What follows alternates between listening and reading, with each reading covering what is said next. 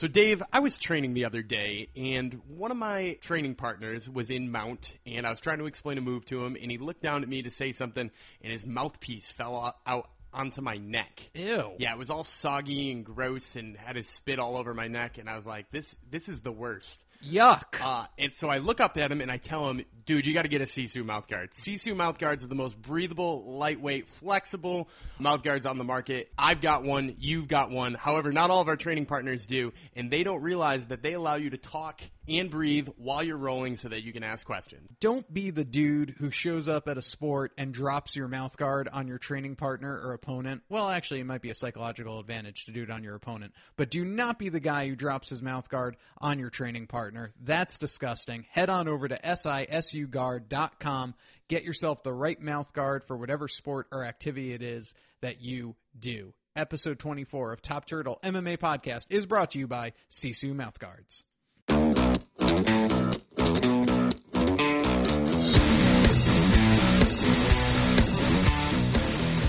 We are rolling. This is Top Turtle MMA Podcast, episode 24, fresh off Fight Night 89, recording this the morning after. I am David Tremonti, joined as always by Daniel Gumby Vreeland, the co editor of MMA manifesto.com, our mother ship. Head on over there, click on the podcast tab. You can find our archives. They are now 23 episodes deep. We've interviewed people the likes of Art Davie, the original UFC owner, to Mark Hunt, to the immortal Matt Brown. You, of course, can catch us on TuneIn, Stitcher, SoundCloud, iTunes, wherever a podcast is being streamed. And if you're one of those people who likes the social media site called Twitter, actually, is Twitter social media? I, I think that's still social media, right? Okay. Are, are we too old to know that? Yeah, I don't know. uh, we are at Top Turtle MMA, and Gumby is at Gumby Vreeland on Twitter. With that out of the way, let's talk about these fights. What do you say, Gumby? Yeah, uh, I, I really like our idea to do this show uh, Sunday right after. It's all real fresh in my mind, and hopefully you guys can get the fresh take uh, from us a little bit quicker. So we'll start with the main event, what brought everyone to the dance. Really, maybe one of my favorite bits of matchmaking uh, this calendar year. You had Rory MacDonald versus Stephen Wonderboy Thompson. Rory MacDonald fighting out the last fight on his contract, which added a lot of intrigue to this to see what would happen, where his negotiation power goes uh, from here, and he's going to go out on a two fight losing streak into the free agent market. Wonderboy Thompson. Uh, won a unanimous decision and uh, did so by outstriking MacDonald. MacDonald had somewhat of a, uh, I guess you could say, um, weird game plan. I, I- I would say it was the weirdest game plan since I watched BJ Penn walk around on his tippy toes. And so let's ex- expand on that. So he did some Imanari rolls, which as a grappler, I, we I thought loved watching it, Yeah, but at the same time, I was like, dude, shoot a double. Right. He did not. He did not press the action when it came to takedowns. Um, and obviously, him and Firas came up with a game plan, and I would never question that because uh, Firas is a, a genius. But And, and Firas did some some wonderful work earlier on the card too, which we'll talk about later. Tri- did TriStar even have a loss outside of Rory? Uh, oh, Co- oh, is Cote tri- Cote's not TriStar? Cote. No, maybe he's it's so confusing with Canadians. I'll double check. Yeah, that. we'll, we'll double check, but but regardless, they had a pretty successful night. They had a very successful night. All, I, I think the majority of their fighters won, and I'll double check that in a second. But you know, with Rory, I think the logic goes that he was going to try to tie up Wonder Boy a little more and maybe work out of the clinch. But for whatever reason, we didn't get that. Yeah, and he looked like he's trying to, you know, obviously Wonder Boy's footwork has a lot to do with that. He he stayed away. I said in the pre-fight show that I thought that uh, the footwork of Rory would be able to get him in close, which it obviously didn't. But it also didn't look like he was trying all that much either. At certain times, it looked like he was just trying to find boxing range. You know, stay out of kickboxing range. Yeah, stay out of kicking range a- and get in boxing range. Right, a little closer than uh, distance. He wanted to be kind of in his wanted to be in the but- pocket. Yeah, but not too close, but it- and that- not too far. That doesn't seem like a good game plan to me. You know, and, and obviously, you know, Firas gets paid the big bucks, and you know Rory gets paid the big bucks, and I run Well, a Rory doesn't get paid the big bucks yet. well, yeah, continue. that, that's good. Yeah, but they get paid better than I do. That's the the moral of that story. So obviously, I can only talk so much to that. But you know, it would seem like a couple of Imanari rolls and one, you know, double that he got in on is, is not enough for for that game plan. Um, and it, you know, I, I expected that same sense of urgency you saw when he fought Robbie Lawler. You know, that kind of like throw caution to the wind, just gonna freaking, you know, make somebody bleed. It seemed like in the Lawler fight and most of his fights, he was setting everything up with his jab, and I didn't think he stayed too busy with his jab. I thought he was a little. Yeah, I, I mean, I didn't think he stayed too busy at all. I mean, like, you know, in those other fights, there was a sense of urgency. I'm going to pump my jab and I'm going to make sure I get my licks in, and somebody's going to bleed at the end of this. Did you think it was a boring fight? I mean, okay, so it was a technical fight. Right. So it, I at one point in time was like, this is kind of boring, but it was because of what I went into it expecting. I went into it expecting Rory MacDonald to do what he does, to put the pressure on, throw jabs, and to hope somebody bleeds. And what I got was Rory being really safe, and I already know Wonder Boy is safe. You know, Wonder Boy is very technical. He stays on the outside. He's he's got great movement. He's always hopping around. He blitzes a little more, but it's definitely sort of that Machida school of I'm going to wait for them to engage, Absolutely. and then you're gonna I'm going to unleash a video game style combination on your face. Which is why I thought that was great matchmaking on, on the UFC's part, is because I thought that Rory MacDonald was the perfect guy to rush into that. And he was either, Rory was either going to get his licks in, or Rory was going to get licked. And instead, he didn't do anything. You know, I- he just stayed on the outside and let it be an outside match, which he's never going to win with Wonder Boy. I didn't find it boring just because I know the puzzle that is Wonder Boy, Yeah. and I just have too much respect. And I, I know you It's do super too. technical. Yeah, Yeah, and yeah. it was just, you know, they were playing the game they thought they had to play to um to to you know master this puzzle that is Wonder Boy. They weren't going to blitz in like Johnny Hendricks. When the fight started, actually, and I saw what Rory was trying to do, I thought to myself. Oh, you know what this is like? This is kind of like how Miesha played Holly versus how Ronda charged in on Holly, much like how Johnny Hendricks charged in on Wonder Boy. I know I just made a shit ton of analogies there, but that was my feeling on it was he's doing the He's Miesha the Tate smarter way. Yeah, the smarter way, the Miesha Tate versus Holly way as opposed to the Ronda I'm going to rush in on you way. But here's my question for you then. So yeah, I agree. He was being smart early on. He was picking his shots. He was he was moving in. But here's my question for you: If that was true, he has to enter that last round knowing he's down at least three to one, right? Sure. You know, eh, very very much best case scenario, he won the first, lost the second, third, and fourth. Where's the urgency in the fourth? Yeah. Did not- you think he was any more urgent in the or in the fifth than he was in the fourth or the third or the second? Well, it's also worth noting, and I know this was a theme everyone wanted to pick up on, myself included, was did Ro- Robbie steal Rory's soul in that last fight? And I don't think that's the case, and maybe time will tell on that. Um, still too early, but his nose did get broken in the fight, and Yeah, I apparently mean- it got broken multiple times in the lead up to the fight while he was training. Oh, no. So he said in the post fight press conference he needs to go and get uh, surgery on that nose. So. I don't know when that happened, but maybe his nose broke in the fourth or fifth. Oh, I, I think it was the. You might be right, but I'm pretty sure it was the third. He hit him with a straight right. Okay, fair. I, I can remember it happening because it looked like Rory was wobbly, but then I just realized he was reaching for his nose. So that might explain why the sense of urgency necessary. He also could, but like, he also said in the post fight he was playing a mental game with himself where when he was getting hit, he was saying, "Just go down. No, don't go down." I mean, he was thinking of folding. yeah, that's that's not good. well, and, and, and you know, maybe there is something to the idea that maybe Robbie did break him because when you think about what he was, where he was with Robbie, you know, He was in- in winning that, fight, by the Well, way. It- the Robbie Lawler fight. Yes. Yeah, but then if you think about in the third or fourth round when Robbie started really getting his licks in, like he just kept coming. He was like a freaking zombie until he was knocked out. right. You know, so uh, to to see him continuously come forth like that on Robbie, and then like I don't know, just watch Wonder Boy, you know, dance around the ring and throw a couple of jabs. Well, uh, uh, to your point that you're making here, you know, if you go by the round, Rory landed four shots in the first round. He landed six in the second. Uh, You know, so that's someone who clearly, and that's out of throwing 13 and 24 Yeah, respectively. so he wasn't even throwing anything. Right. Uh, Wonder Boy, you know, threw 21 and 40. He, he threw 40 in the second round. Yeah. So, Well, but that's the thing though too is is Wonder Boy doesn't need the output. That's not Wonder Boy's game. Heavy output.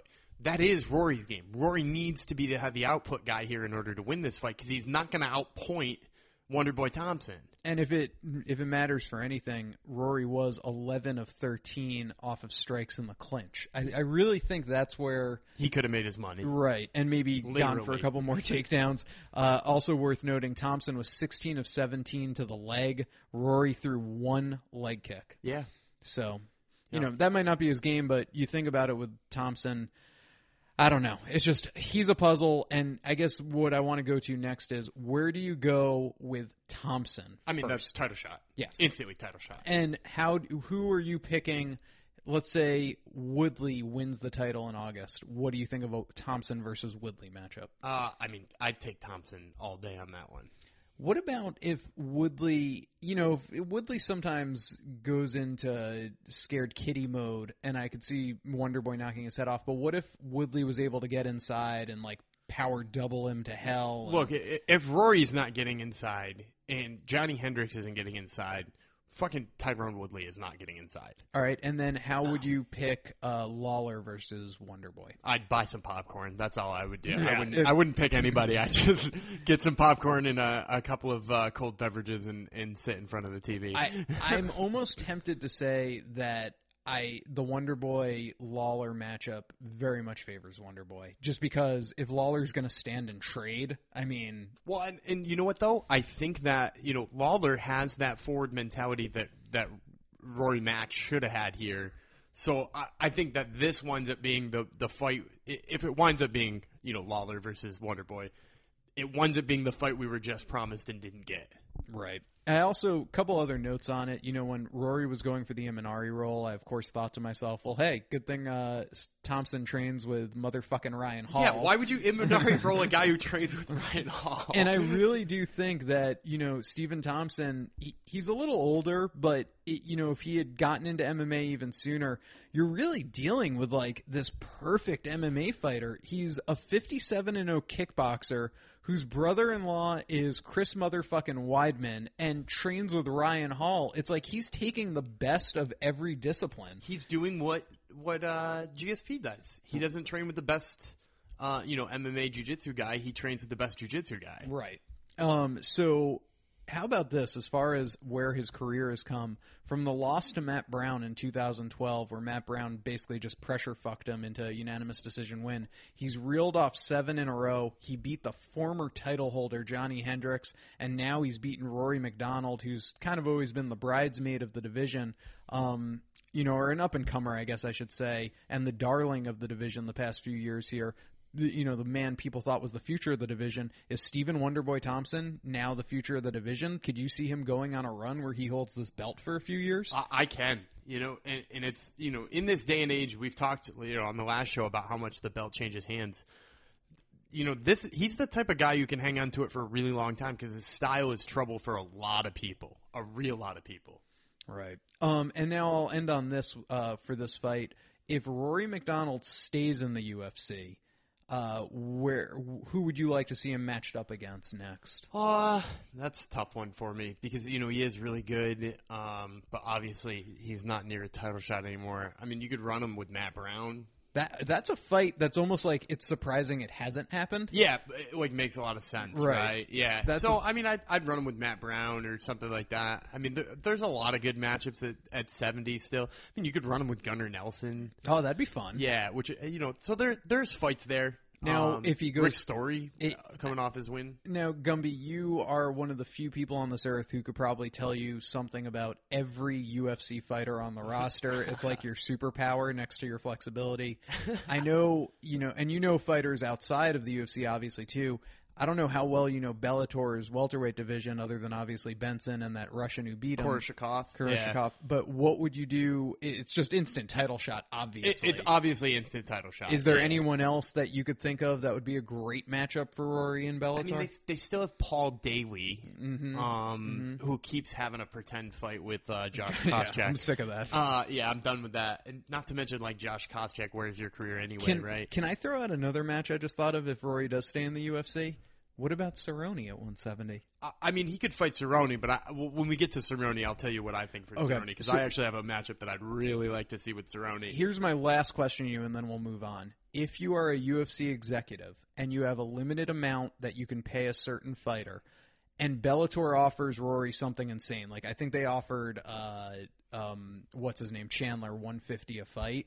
If they offer Rory MacDonald $350,000 a fight to come over to Spike TV and Bellator, are you matching that? as a UFC executive, or off the two fight losing streak? Are you just saying, "Hey, Rory, best of luck"? So here, here's the thing. So if it was me running a fight promotion, I sign him, and the reason I sign him is because I think he's one of the best in the world. You're and- breaking the bank for and, him. and uh, maybe not breaking the bank, but d- dude, 350 a fight. The dude's gonna fight twice a year. He's not gonna break your bank. Um, but from a UFC standpoint, I think they just let him walk at, at that kind of price, and here's why: the dude is not super marketable. Mm-hmm. I mean, if you think about like how many times you've gotten like jacked up for one of his fights, it's never because he's running his mouth. He doesn't do anything to sell his fights. You know, have you ever heard Rory MacDonald on the mic? Not, not, I mean, I actually kind of like him on the mic because Because he so doesn't say shit, yeah. he's, it's like almost funny, but I know exactly what you're It's saying. it's like Gunnar Nelson syndrome, right? Right. Like It- Gunnar Nelson, it's like he gets on the mic and you're about to laugh because he's not going to say anything. right. Um, Um, but I know exactly what But you're saying. but the? UFC doesn't want that. They they don't need a guy like that to sell their fights. So I I mean like he has none of the extra stuff to go along with it that will will up his his offer. You know what I mean? He's got good fighting skills, but he's got no mic skills. He doesn't promote his own fights. Uh, you know, his name on the marquee does no, does nothing for the fight card. You know, I, I think they just let him walk. So the two, uh, and we can wrap up now, but the two interesting things just to note is I believe that Firas and obviously GSP have a very good relationship with the UFC. Much like when I said I don't think Aljamain will walk just because of the relationship Serra Longo have with the UFC. I do hold out hope that maybe just the TriStar relationship to the UFC Might help. might help. And then I also um, have to look back on, you know, when Alistair Overeem went into free agency, and we all said, oh, that's a big free agent for Bellator to get. Big name, he's a heavyweight. The UFC did what it had to and ponied up for him. So maybe we'll get a bit of that. But again, two fight losing streak. And and the other thing there too is Alistair sells himself. And you know, you put Alistair's name on a card, everybody's like, "We're about to get some violence." Right. I mean, you don't, especially after that last night's fight, you certainly don't say that about Rory Mack. Right. Um, all right, so moving on in the co-main event, uh, 170 pounds, Donald Cerrone got the win over Patrick Cote. Uh, TKO stoppage in the third round. He had three knockdowns in the fight. Cote is one tough motherfucker to put away, but Cerrone was able to. Uh, what are your thoughts? Uh, Cerrone's a bad man at 170. I think he might even be tougher at 170 than he I is was gonna down at 55. You, you think it's like maybe not draining himself with the weight cut, or I don't know what it is, but you know, you look at him at 170 and he's stuffing takedowns way better than he was before. It seems like his punches have more on him. I mean, like, Cote, uh, correct me if I'm wrong, Cote has never been TKO'd. Uh, I think you might be right. I'm pretty sure, unless you count uh, Anderson Silva getting technical TKO on him because his leg shattered, I'm not sure he's ever been knocked out. Eh, yeah, one other one. Wait, let's just And see. is it the Anderson Silva TKO? Because that one's not even really a TKO. yeah, it was the Yeah, Anderson Silva it- TKO. it- his leg injury. broke. Yeah, so he's never been knocked out, man. So to see him, and there were like three or four times where I was like, "Damn, he's out," and then he like came to, and then Cerrone put it on him again, and you'd just be like, "Damn." yeah, he's a tough Canadian. Yeah, so he, I mean, he's like a tough dude, and still nothing for Cerrone. Absolutely nothing for Cerrone. Um, so I, I mean, I like where Cerrone's at. His, his grappling looked good too. That I mean, not enough could be said for the way he took uh, Cote's back in that that action. All right, so where do you go with the winner, Donald Cerrone? What's your matchup? I'm so glad you asked because the one I want to see him fight is is Demian Maia. Ooh. I would love a Demian Maia uh, Cerrone fight because you know you get to see Cerrone striking whether or not his takedown defense his takedown defense was good enough for Cote. Let's put him against the guy who seems to be the best in the division at it now. Uh, you know, it would test Maia's striking. It would test his grappling. I mean, there's there's so much that could come out of that. And plus, one of two things happen. Donald Cerrone wins proves that he's one of the best at 170 and he's ready for a title shot. I mean, if he beat Demian Maia, would you say that he's not ready for a title shot? At 170, I got to be If honest he with beat you. Maia? I mean, so okay, he'd be three and zero. Welterweight stack, dude. I know welterweight stacked, but he would have a win over Cote and Maia like that. You're gonna tell me Cote is Okay, Cote is not like the end all be all of the division, but look at how he looked in it.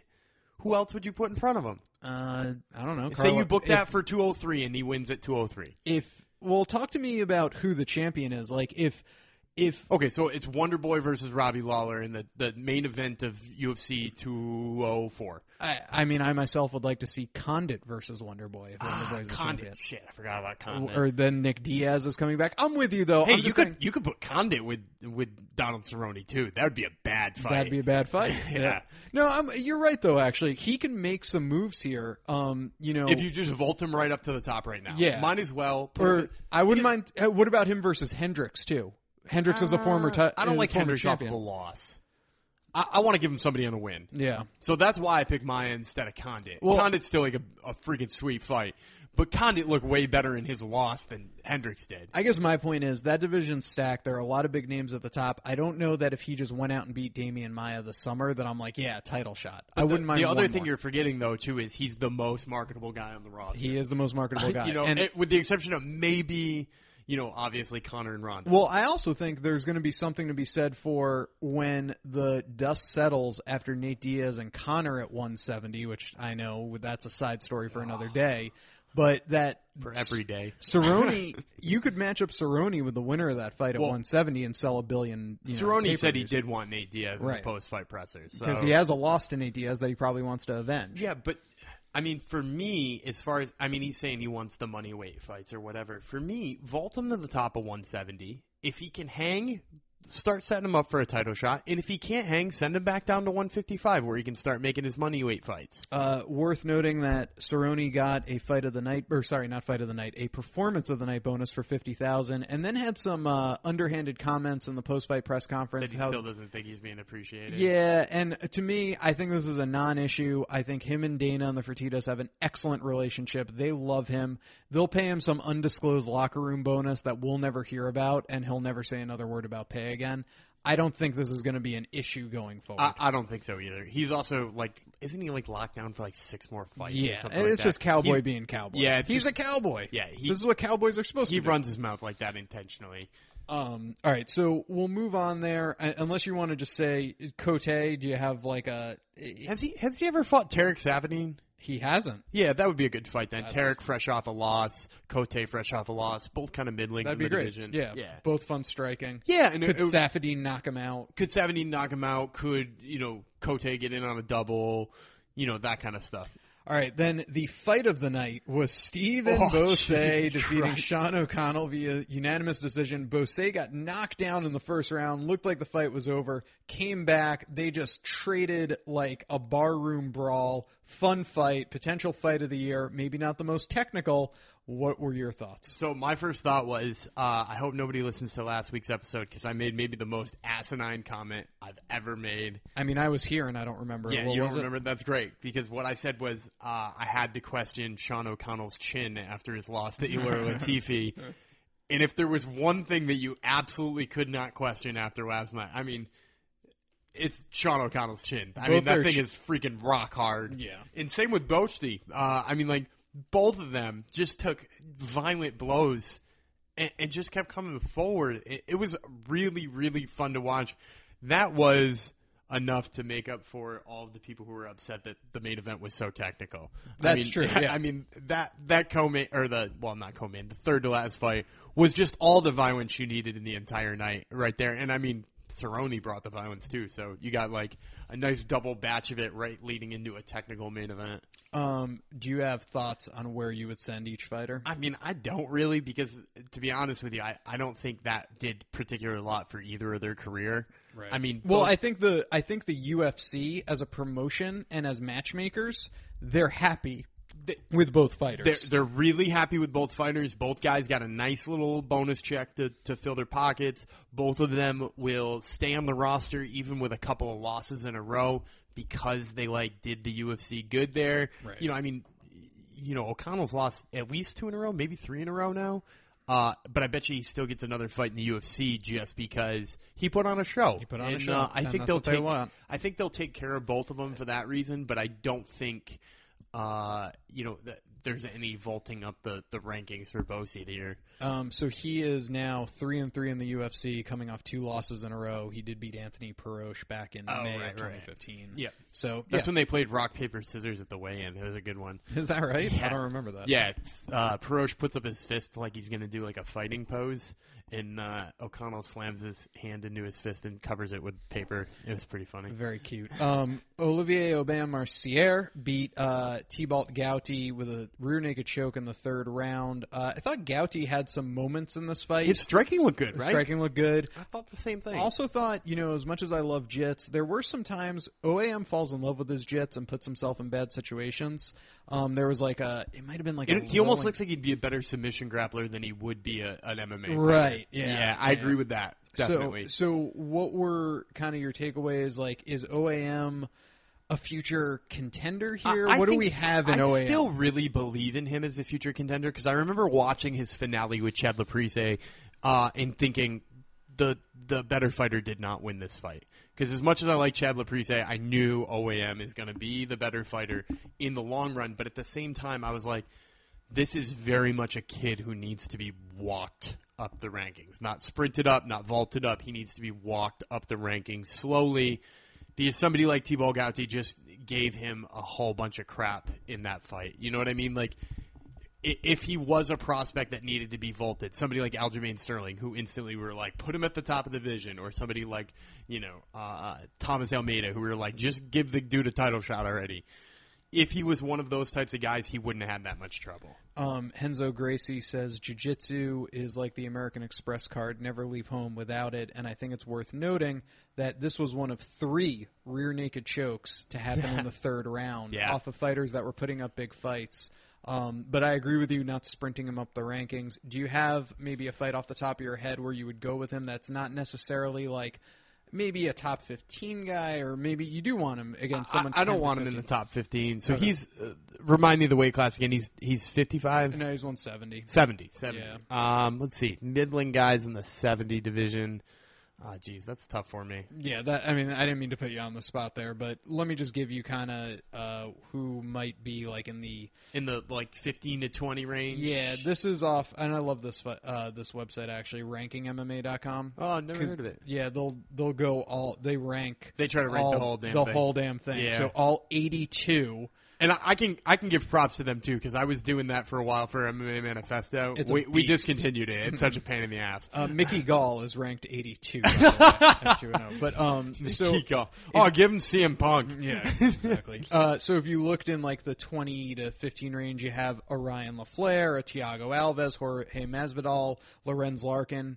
Uh, that's actually even too good for I think what you want to do. In the 20s, you have a Warley Alves, a Bryan Barberena, um, I'll tell you what, Colby early- Covington. early- yeah, earlier on the card, Colby Covington looked good one, damn right? good. He got his own rear naked choke, and uh, you know that's that's more what I'm looking for. You know, I think somebody like Thiago Alves right now is just too much for him uh, at this young stage in his career. He, he needs something a little easier than that. Well said. Um, and then kicking off the main card was a beast of a fight. Actually, I, I like both these two girls, both very tough. Joanne Calderwood uh, beat Valerie Letourneau with a vicious body kick. Looked like a booby kick at first, um, but it, it was. Uh, I think it just got Solar the plexus. solar plexus ribs area. yeah, And I that- think she broke a rib. To be honest with you, That was in the third round. And Calderwood has some really unique striking. You saw a back fist that dropped Letourneau early in the fight. Very impressed with Calderwood. You know, I don't know. Um, is she like? I think uh, JJ, and this is easy to say. I think JJ would chew her the fuck up. But she's a fun fighter and one to watch. Well, here's what I'm saying too. So uh, I think this fight was an audition to add the 125 pound division. Right. You know, like just like I thought Cyborg coming down was them trying to test out whether or not a 45 pound division would do any good. So I mean, with that being said, I mean after a fight like that, it's very clear that both of those women are better at 125 than they are at 115. I mean, like, is there any doubt that both of them look, and even Letourneau in a loss looked better than she did against Jędrzejczyk? Um, I mean, like you said, JoJo's freaking, uh, it, you know, diverse striking. yeah, diverse striking, I guess is the best way you could put it. Uh, looked so good, and, and it made Letourneau look worse, but Letourneau didn't look bad either. Um, so I would say, you know, if, if you kept this 125 pound division around, she'd be a force to reckon with there. Um, as for if she goes back down, I think another reason why she looked so good was not just the weight cut, but you know she she changed training camps. To TriStar. Yeah, she's now training with Firas. So, which to me, this was one of Firas's you know best masterpieces of the night. Was she went from looking like somebody who like could win every fight, but probably won't, to somebody who looks like they can smash a bunch of people. Right. So do you have, um, let's say, a Joanne Calderwood, any matchup you could think of, maybe someone else you'd want to put at 125 against her if she cuts back down to 115? I mean, if she cuts back down to 115, which I think is the most likely scenario, um, you know, somebody like Tecia Torres would be a fun fight for her. Good one. Um, you know, Rose Namajunas, if you're not going to give her a title Uh, shot yet. Actually, sign And me up. I'm pretty sure those two fought on the Ultimate Fighter season. Um, if I'm not mistaken, I'm pretty sure Namajunas got an arm bar in the second round. I think you're right, actually. and I could be wrong on that, but neither of them are the same fighter now. That was, you know, a, a exhibition bout, and then It was a- fighter season. Rose Namajunas got a Kimura in the second round. Kimura in the second Yeah. round. That's right. It was set up with her like funky armbar position, and then she switched it to a Kimura. Um, yeah, so I, I'd say those two would be really fun because they're not the same as they were when that happened. Right. Um, all right, good good call. So now we get to the prelims and we'll go rapid fire through these.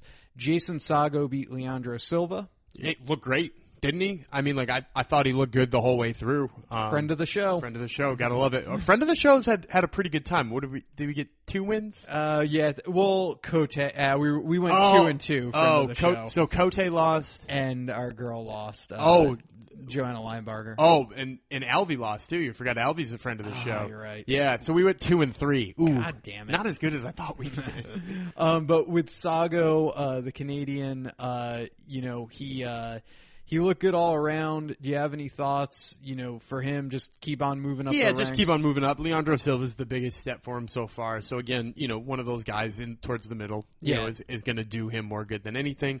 Um, and it's good for him to get on a roll finally. Now on a two fight win streak, and then you had Misha Cirkunov with a arm triangle choke in the third round, another submission in the third that round. that went so fast. so fast, like butter, baby. It was beating on and it was over. He beat Ion Cutelaba, making his UFC debut. He's out of the Eastern Caucasus, if I'm not mistaken. Yeah, was it Moldova? dude, that dude looks like a beast, and I think his future is very bright. His Yeah, striking, Cutelaba, you're talking yeah, about, right? Cutelaba. I, I didn't like this matchmaking just because I thought it's like these, you know, Cirkunov has cemented himself as the prospect to watch at 205, and Cutelaba could be a future prospect. Tough and, matchmaking. and you just there. threw them together. And it, I don't, I, I don't think it did enough for Misha either. Because I think if you gave Misha somebody like Shogun Rua, he'd have steamrolled him, Yeah. and then he would have that name on his resume. So I'll answer the question I was about to ask you, which is who do you pair Misha Cirkunov up against? And for me, and I always like this kind of matchmaking, give them the biggest name possible on their way out. A you know, a Shogun, a Rashad. I don't care. give him, give him uh, Little Nogue coming off a win. Sure. Yeah, because if Little Nogue can beat Patrick Cummins, let's see if he can beat Misha Cirkunov. I, I'd also like to see him with somebody like Jimmy Manuwa. Oh, that's good. You know, Jimmy Manuwa strikes pretty well. Uh, Striker but he, but he seems to have trouble with the really top tier guys in the division. So see if he could beat him. That's a good one. Um, and with Cutelaba, prospect, just keep him moving up the ranks. I could see him going on like a three fight win streak as he goes against the bottom at you know the bottom end of Right, yeah, right out of the after the loss. Christoph Jotko, uh, with the, one of the bigger upsets of the night, beat Tamdan McCrory uh, KO in the first round. No one saw that one coming. Uh, certainly not me. You know, I, I, I'm one of the, the biggest supporters of the Barn Cats comeback. The Barn Cat, Uh, and, and you know, he got caught. That I mean, that just happens. Uh, stiffened up like a board. he, he did get really stiff. Um, th- Jotko is, is is a killer. I mean, he's Four had fight a win streak now. four fight win streak, super underrated win streak. Uh, and you got to appreciate he's Polish, right? I believe so. Yeah. Christoph Jotko sounds pretty Polish. Yep, he's Yeah. out of Poland. You got to support the Poles. Um, so yeah, uh, you know, good fight for Jotko, but again, I, I'm not sure how far you vault him up for a win that looks like he just caught a guy who's And the three wins prior were just decisions. So, but Yeah. nice to see him unleash some power with the punch, get the finish. That always looks good on the highlight reel. Joe Soto uh, beat Chris Beal. Beal looked had I'm pretty sure Beal was beating him. Yeah, I think Beal Had, I had, Beal on the cards until that happened. had the advantage going into the third round, but Soto got him with a rear naked choke, saved his job. He was on a three fight. yeah, there's no way he gets another fight if he loses that one. And I'm gonna say honestly, I don't think Beal gets another one. I- I mean, he's not exciting enough to like just merit one, you know, based on the fact that he's, you know, That was his third loss in a row. third loss in a row. Is he exciting enough to keep him on with three losses in a row? I mean, he's not Leonard Garcia. Leonard Garcia could lose 14 in a row and keep his job. Right. um, so night night Chris Beal. Uh, and then in the Fight Pass prelims, uh, Elias Theodorou and his Pert Plus great hair, no plus hair beat Sam Alvey in what everyone's calling a boring fight, but Theodorou just basically did what he had to do um, and got the I mean, win. you could say boring fight, but who the hell would want to stand in front of Sam Alvey's right hand? That's true. Uh, not me. Theodorou Screw did that. what he had to do. Yeah. Uh, Randa Markos beat our girl Jocelyn Jones Lybarger. Linebarger looked good though. I will say that what, what we toted about her was that she had good enough wrestling defense to make Markos have to stand and trade with her. And to to her defense, she did to some extent. I mean, Markos had to box her a little bit. Um, Markos's boxing just looked better than it ever had. Lybarger on a two fight losing streak. Her next one will probably be to keep her job. And then you had Colby Covington at welterweight beat Jonathan Meunier with a RNC in the third round. He, and it, he was dominating up into that point too. I mean, he just got takedowns whenever he wanted them. Um, Covington is a hell of a prospect. People forget that you know uh, what is that three fight win streak for him? Well, that's the thing. He was on a three fight win streak, then ran into a guy by the name of Warley Alves Oh, yeah, exactly. who choked him, but now it's four out of five. Yeah, so I mean, Warley Alves is like a killer. So the fact that he didn't beat Warley Alves, I mean, like no shame in that. And he I beat mean, Mike veteran Mike Pyle by decision back Yeah, at UFC he- 187. he's a very legitimate prospect there too. And like I said, I'd love to see him uh, against some of those guys a little further up in the card that we talked about. already did our matchmaking there. Yep. And then kicking off the whole show, you had Ali Bagautinov beat uh, Geane Herrera via unanimous decision, but this was all Bagautinov all day for the most part. Yeah, and you kind of expected that. I mean, he's coming off of a title fight, albeit that he did pop for steroids in there, but you still would expect him to beat somebody like Geane Herrera coming off of that.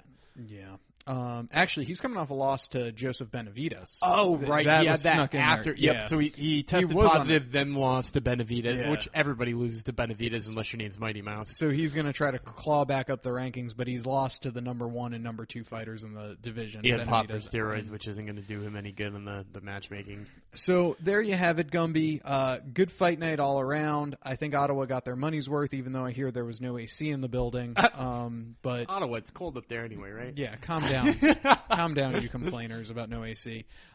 We will now kick to our interview with Michael McDonald, who fights John Lineker in South Dakota next month.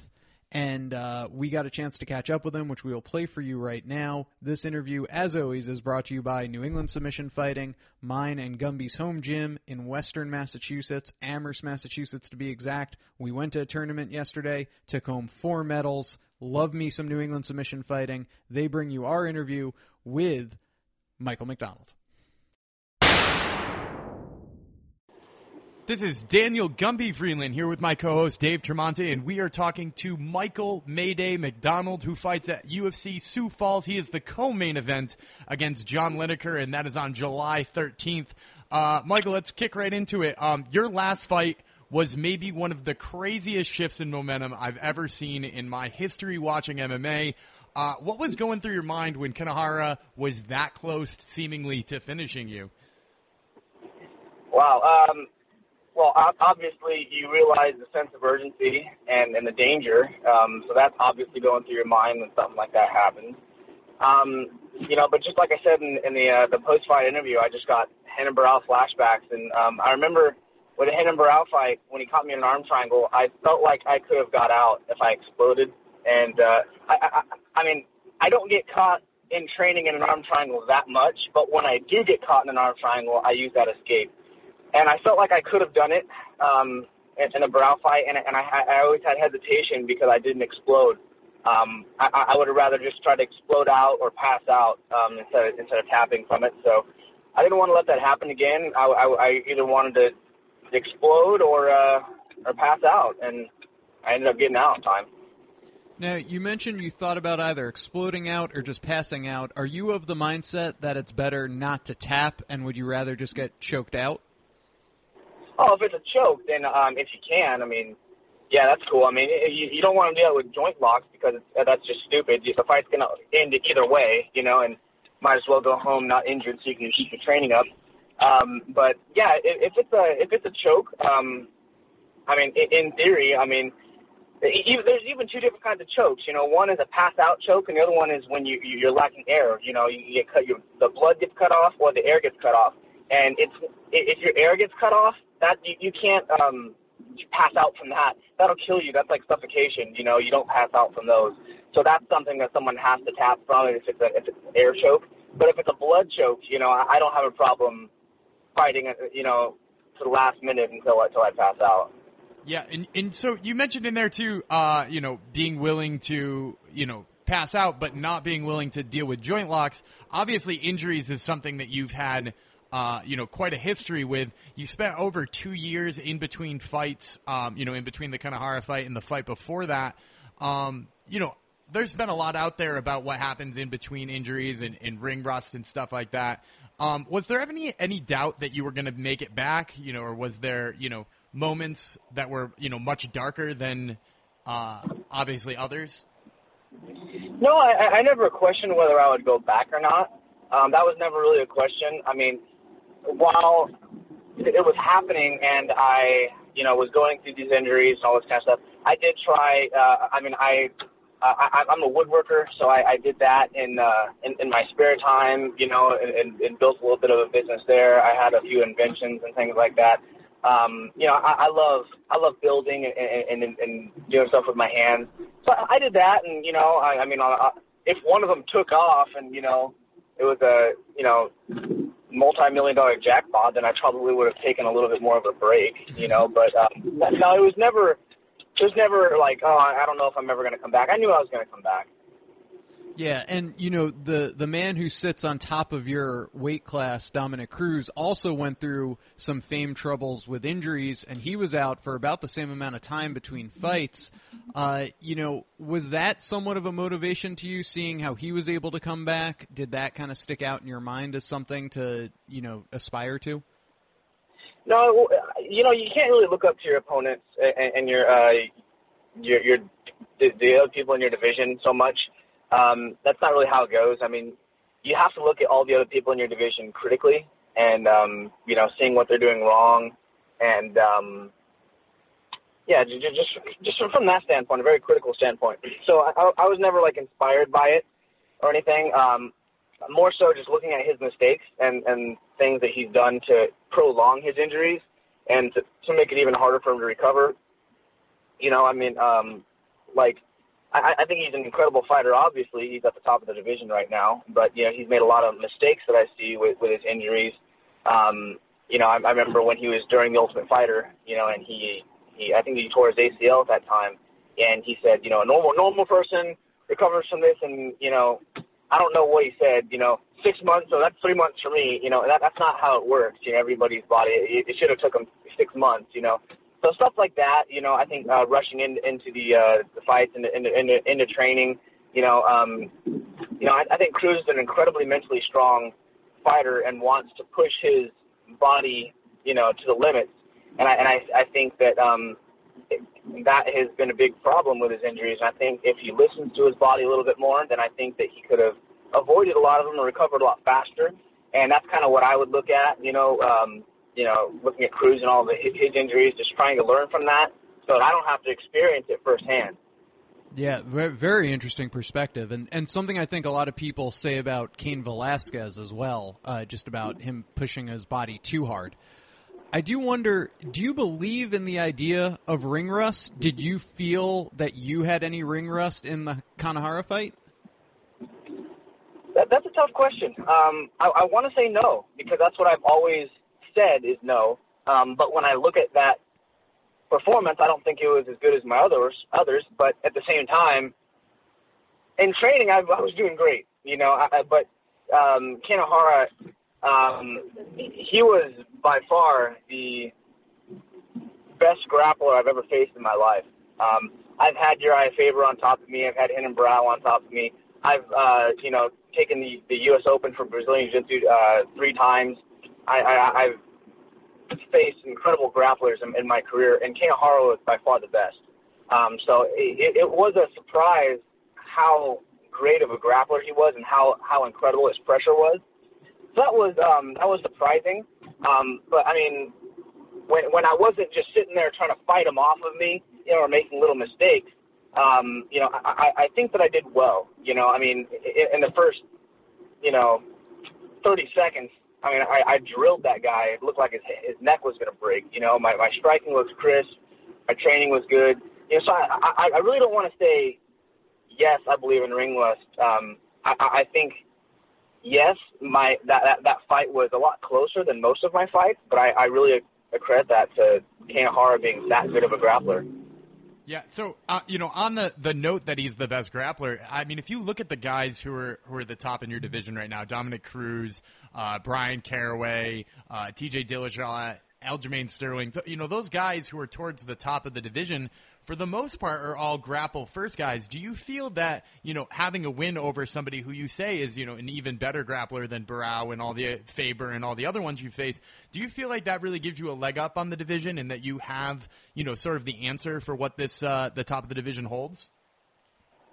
Well, I mean, I think I do. I mean, you know, I, I have to wait and prove it and, and to see if I can, but I think I do. Um, it, what I would say is it was a good experience to I mean, I mean, it's rare um, that I get like um, like handled, you know, by someone like anywhere even close to my weight. Um, you know, my, my explosiveness and, and my, my technique um, can can save me from a lot of things. Um, but man, he he just sh- shut down all my big movements. Um, I, I look back at that fight and I saw how I did a lot of, um, you know, really high risk, high reward moves. You know, um, even like with putting my hand uh, like in, in a position that it was. I mean, he was so patient and just inch by inch by inch kept capitalizing on these high risk, high reward moves. He always had good cage position, um, and, and, and it was a good experience to to see someone exploit my my weaknesses like that. Um, it, it, because I feel like I've I've gone home and fixed all of them. I don't feel like you know if I, if that fight went over, I, I don't feel like any of those things would happen that way. Um, you know, so it, it's always good to like like you've heard people say you get the most um, knowledge, you get the most out of your losses because you learn so much about yourself, and it's good to learn so much about yourself like you would in a loss by your um, weaknesses being exposed, but not have to lose. That's, that's a really cool thing. Absolutely. And now with your opponent coming up, John Lineker, uh, known for his power, uh, three TKOs, one KO in the UFC. Obviously, not going to give give away the game plan, but how are you kind of preparing to deal with his striking? What what's your take on that? Is it something you know? Is that top of the list of concerns for this fight? No, I I, I don't have a problem saying that I'm I'm not going to change my game plan for anybody. I'm going to make sure that I'm well rounded, and I'm going to play me. He, he's going to have to he's going to have to be anti Michael McDonald. Um, I'm not going to play anti John Lineker.